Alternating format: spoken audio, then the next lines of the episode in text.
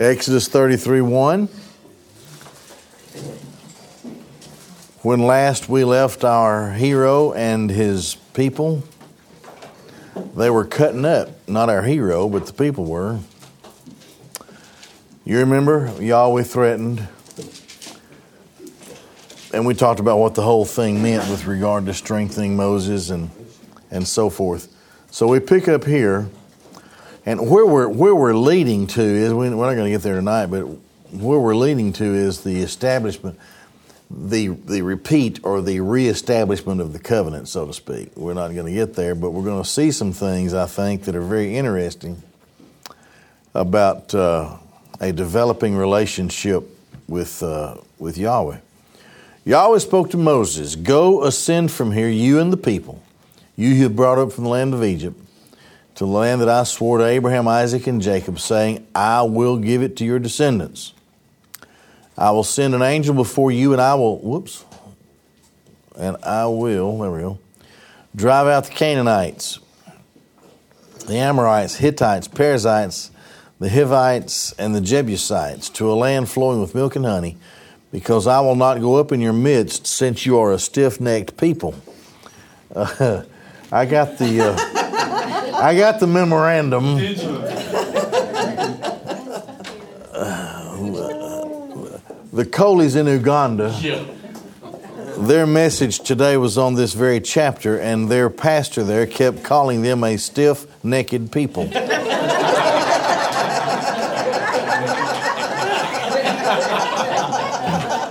and I will offer no comment on that at all. I'm just going to leave it where it is.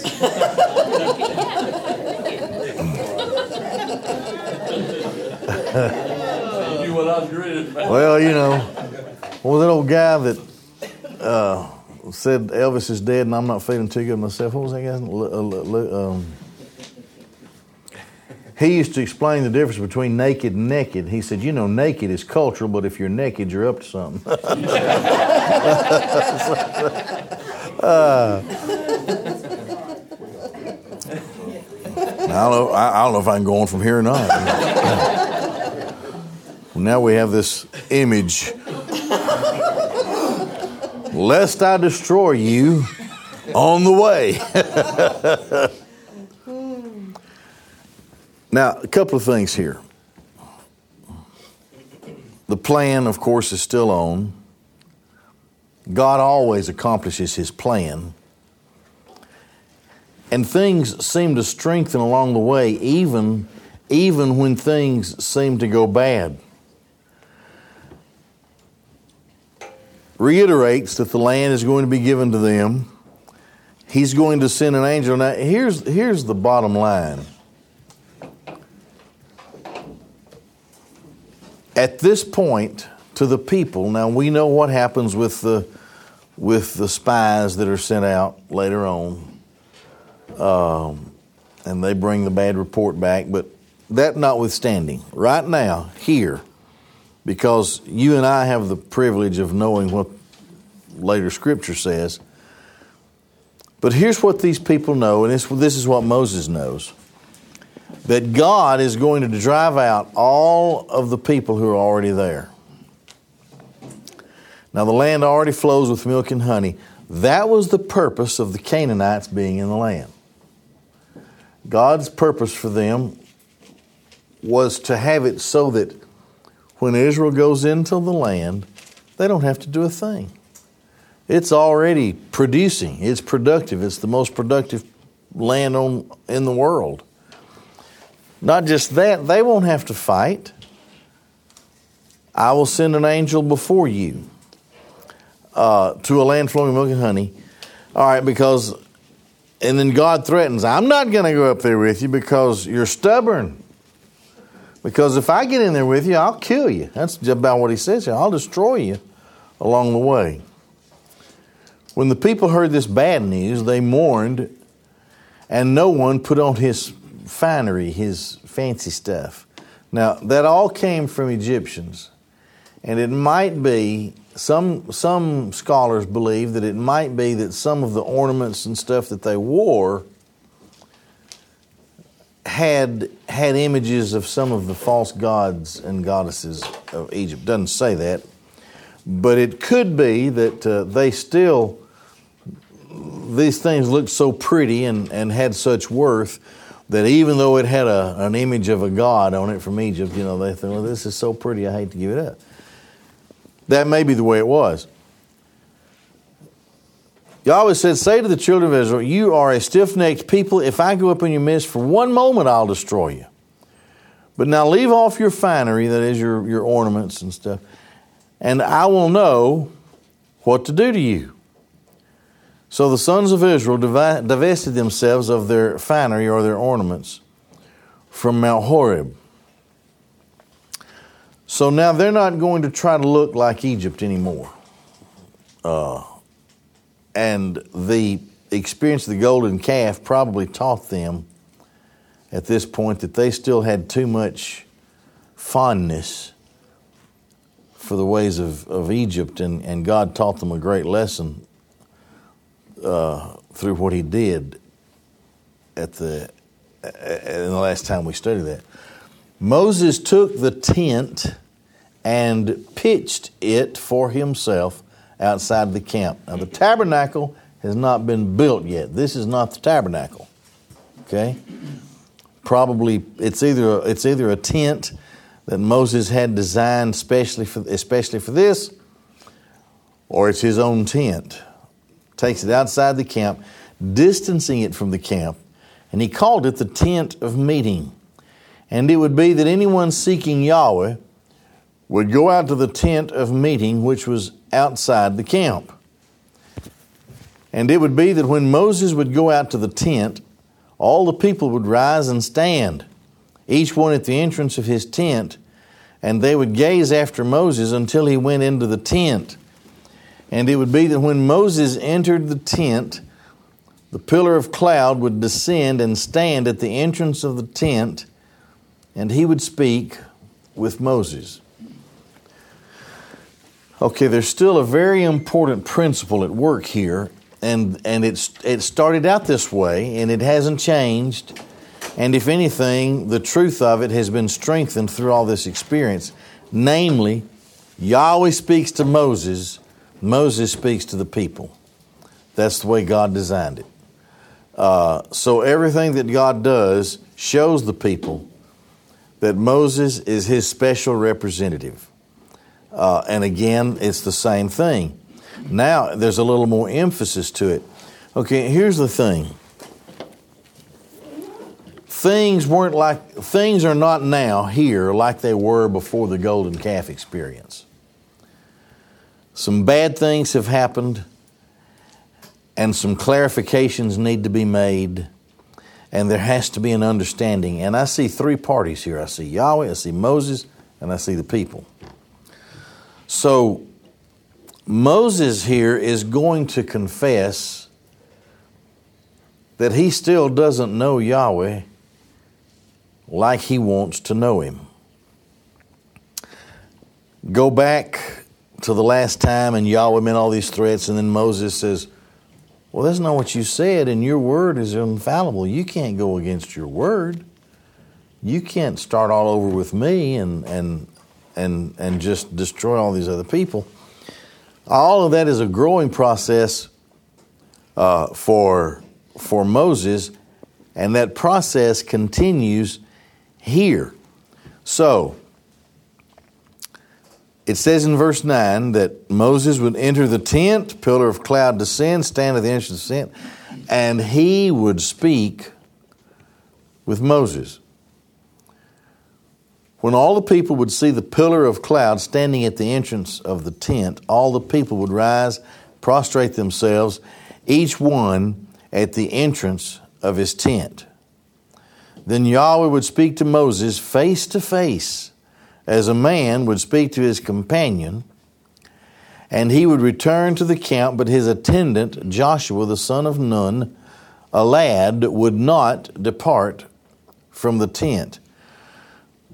Now, if it's at that point in time, it's just unimaginable how Yahweh would speak. Okay, this is a physical manifestation of Yahweh.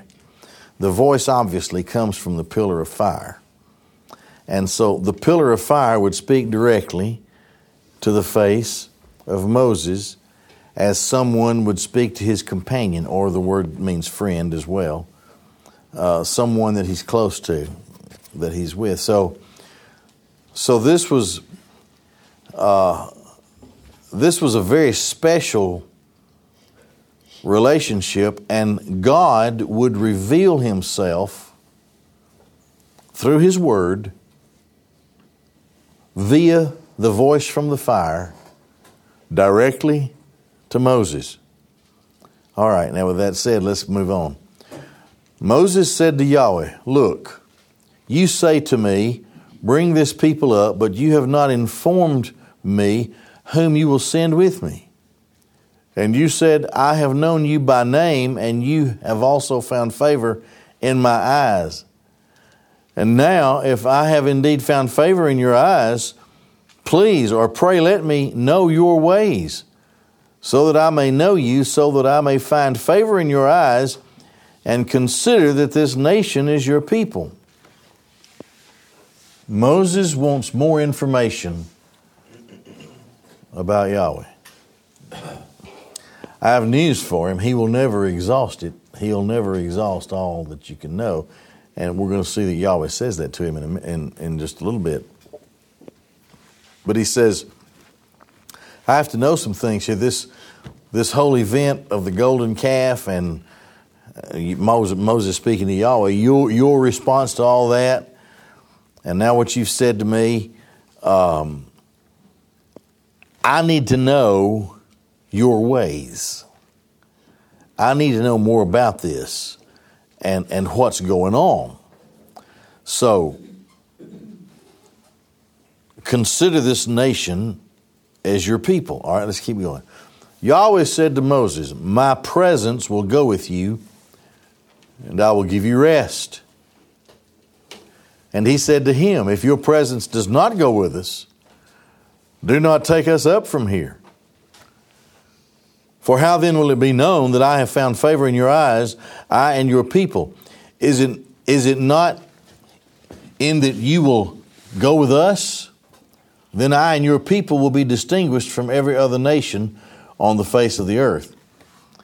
So, this is Moses' discourse, almost an argument.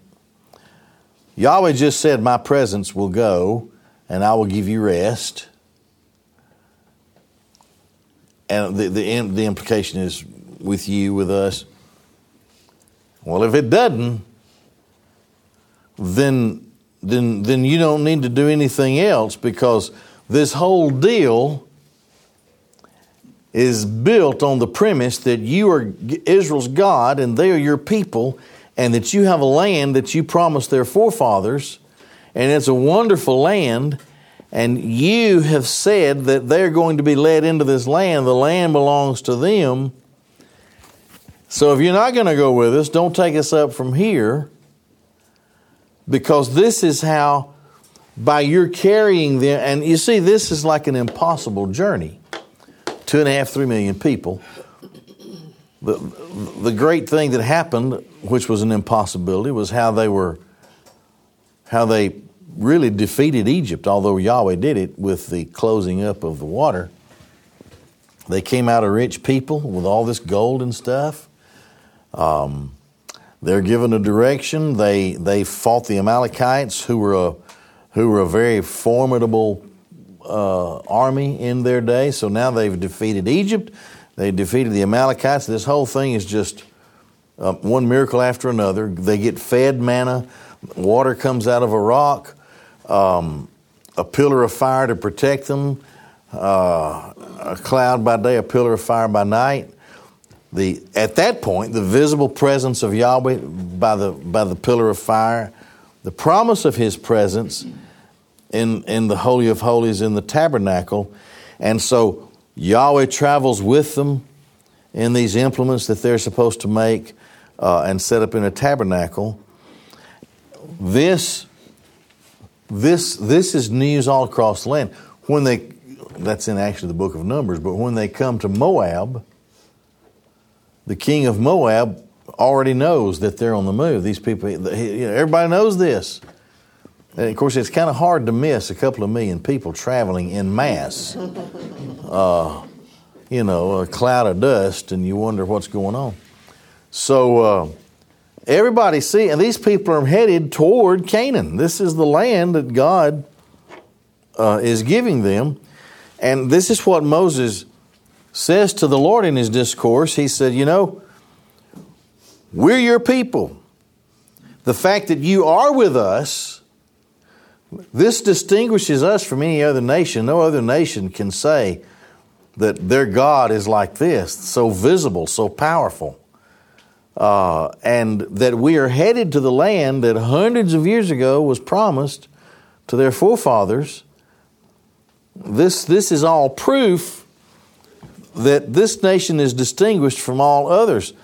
So if this doesn't work out, then, then the distinction of your people is going to be lost. This is not going to work out.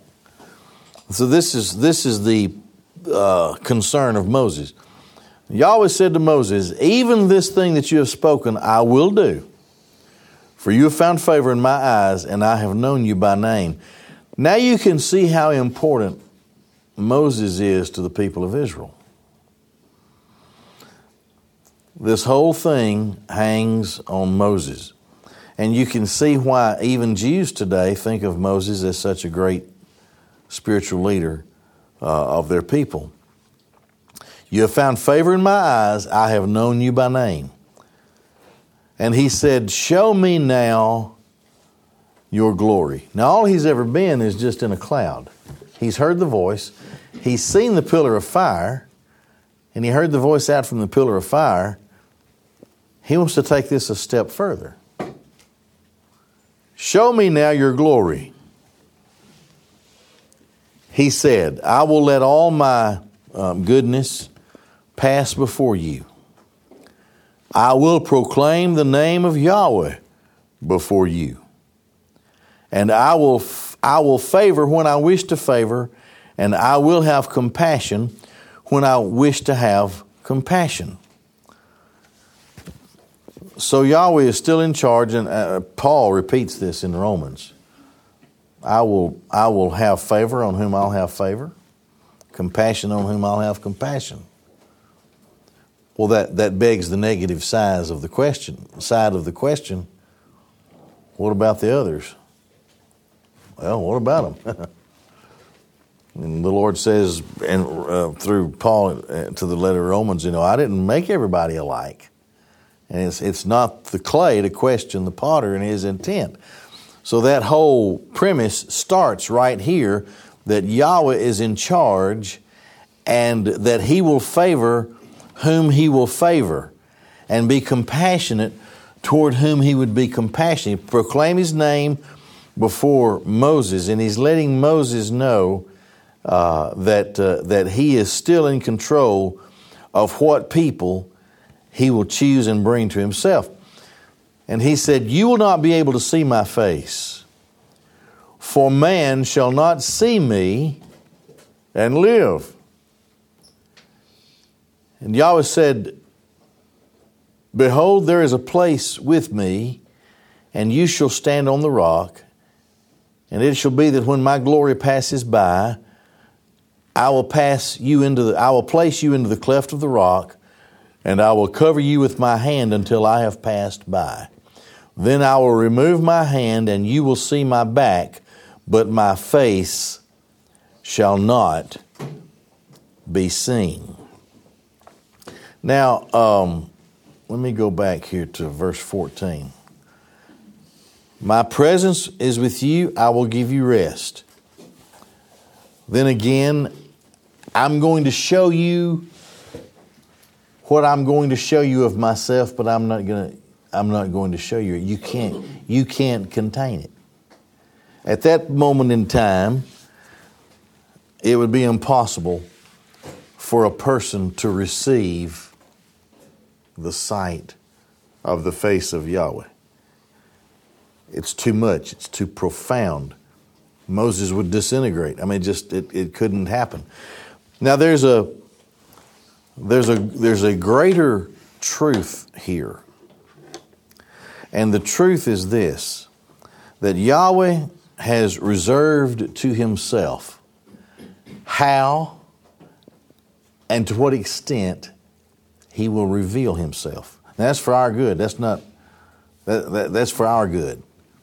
Because he says here,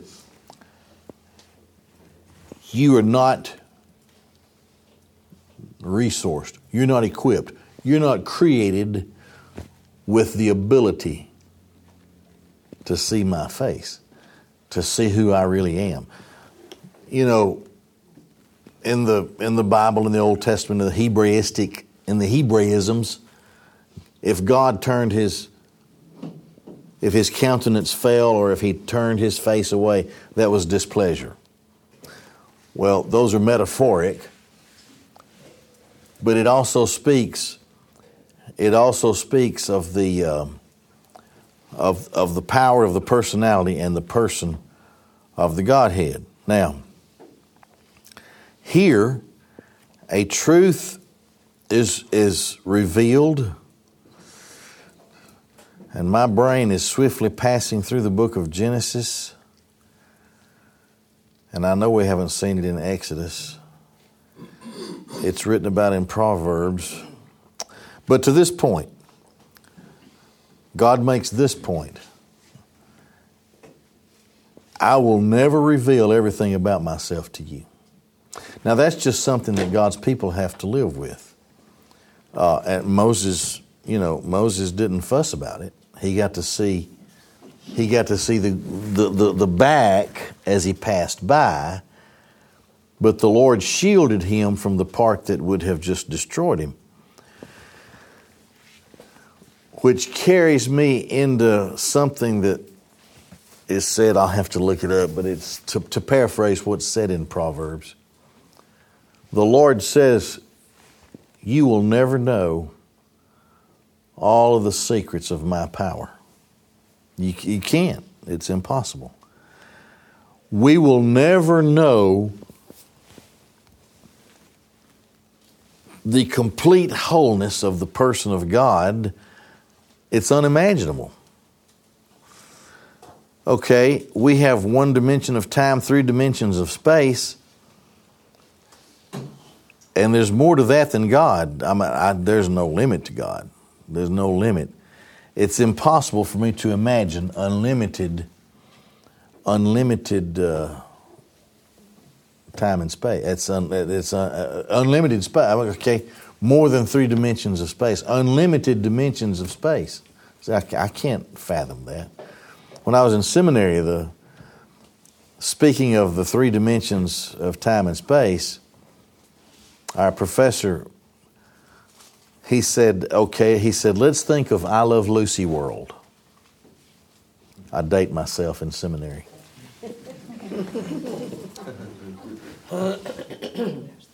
I can't. Uh, okay, let's let's put ourselves in Hebrew world. Okay, I can see that and I can see that, but I can't take a peek behind it. I can't go in there and walk around and and and that thing, you know, that's impossible because it exists in two dimensions, and as it is right there, it will only exist in two dimensions. Now the day may come where I can, where the letters would be out there in the air, you know, and you can look around behind it. But it doesn't exist that way today. As it is right there, it's always in two dimensions. As I am, I'm always in three dimensions. I can't go beyond that. I can't enter into I Love Lucy world, and I Love Lucy can't come into my world. Well, God is not just extra dimensional, He is infinitely dimensional. If God says, if God declares He's going to put Himself into 10,000 dimensions, and then says, you know, I think I'm going to go into another 11,000 after this 10,000. He could do that. I cannot imagine. What else is there besides up and down and through? I don't know. I don't know. Of course, there's time, but uh, and there's only one dimension of time as far I can't imagine more than one dimension of time. What, what would it be like? So this is what God is saying in His Word. There are limits as to what you can know about me, and you'll never know anything beyond what I can show you, what I will show you. And there, and then he says to carry that a step further, to paraphrase what's said in Proverbs. Uh, uh um, I'm pretty sure it's in Proverbs. He says, "There are things about my power, and I think it's relative in the context. It's relative to His power of creation. There are things you'll never know. You cannot know them. For example, okay." One of the great arguments in, in apologetics from a Christian standpoint to an evolutionist is an evolutionist keeps going backward and backward and backward in time and backward in time, and he gets all the way to that primordial soup or whatever it is that he's thinking about. But he can never explain how something that couldn't live was made to live. Not only that, he can't tell you how the primordial soup got there. He just knows it's there. Uh, he can tell you about the Big Bang, but who, who who exploded it, who blew it up, if that's what you want to think about. One scientist says that all of the matter of the universe at one time was so compressed that it could fit on the point of a pin. And finally, the compression could not be contained anymore, and the energy, if you can imagine that, everything in the universe squeezed down so tiny, it's on the point of a pin and it's just going on the blow up, on the blow up, on the blow up, and it does. Boom! That's the Big Bang, right? Well, that's fine, but who put the stuff together and stuck it on the point of the pen? You can't ever get to that point, and that's where God says that's where you got to stop. I'm the only one who knows that. You'll never know it. You can't know. So this is what God. This is a great lesson for Moses, and for the people of Moses. Moses can actually say to the people when they come up with, you know, where'd God come from? He could actually say, I don't know, and feel good about it. Because God doesn't tell him. I'm like the guy that I've seen him on Facebook. He makes a, an excellent point, a Christian apologist. He said, You're asking the wrong question. You can't ask that question of God because God doesn't fit into the time space continuum, and your question implies that God fits into a time space continuum like we do. You can't ask that question. That's not even a question. You know, it's impossible to ask the question when you think of the greatness of God. And that's what God says here to Moses in a very basic in a very basic lesson. You want to know something that you can't know. You wouldn't know how to handle it. It's like Jack Nicholson on the stand of whatever that movie was, and Tom Cruise says, you know, and he, he tells him, he said, You can't handle the truth. That's what he's saying to Moses. You can't handle all the truth. You know, there's some of it you just can't handle. And, and therein we rest our case. That's why it is so, from, at least from a Christian perspective, it is so silly and ridiculous to even engage in an argument with fools who say there is no God. Not to be condescending, those are very intelligent people to a point. But, but they have no, they have no uh, you know, they have no spiritual compass. And one of the easiest things to do is to prove the existence of a soul. That's a very easy thing to do. You know, have you ever loved somebody? Can you, can you show me a picture of jealousy from your heart or love or hate? Can you can you put your dream that you had on the screen? Can't do it. It's it's the soul. It comes from the soul of a person. And so, what makes fools out of people who argue against the existence of God is, in their very existence, their lives prove daily that they have a spirit, and that's the very thing they deny, which is oxymoronish, I guess. And this is what Moses is learning from God, and this is a great lesson for Moses to learn. I'll take you so far and I'm willing to speak to you face to face, but you got to understand something. There are things you'll never know because you can't know them. and therefore things I'll never tell you. Now then, we're going to go on into chapter 34 here on this one to keep it in within a context. Yahweh said to Moses, Hew for yourself. I, I did that other one, didn't I? Didn't I? Let's see. But my face shall not be seen. I did that. Yeah, okay. Yahweh said to Moses, Hew for yourself two stone tablets like the first ones. I will inscribe upon the tablets the words that were on the first tablets, which you broke. Interesting point. We'll get to that when we get to it. Be prepared for the morning, and in the morning you shall ascend Mount Sinai and stand before me there on the top of the mountain. No one shall ascend with you, neither shall anyone be seen anywhere on the mountain, neither shall the sheep and the cattle graze, not even facing that mountain. So Moses hewed two stone tablets like the first ones. Moses arose early in the morning and ascended Mount Sinai as Yahweh had commanded him. And he took two stone tablets in his hand, and Yahweh descended in the cloud and stood with him there. And he called out in the name of Yahweh.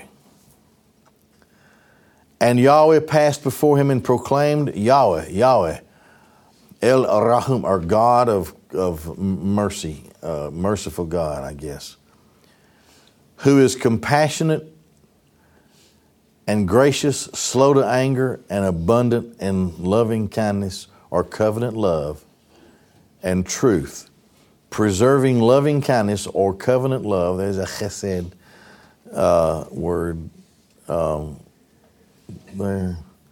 Um, for thousands, forgiving iniquity and rebellion and sin, yet he is not completely clear of sin. He visits the iniquity of parents on children and children's children to the third and fourth generations.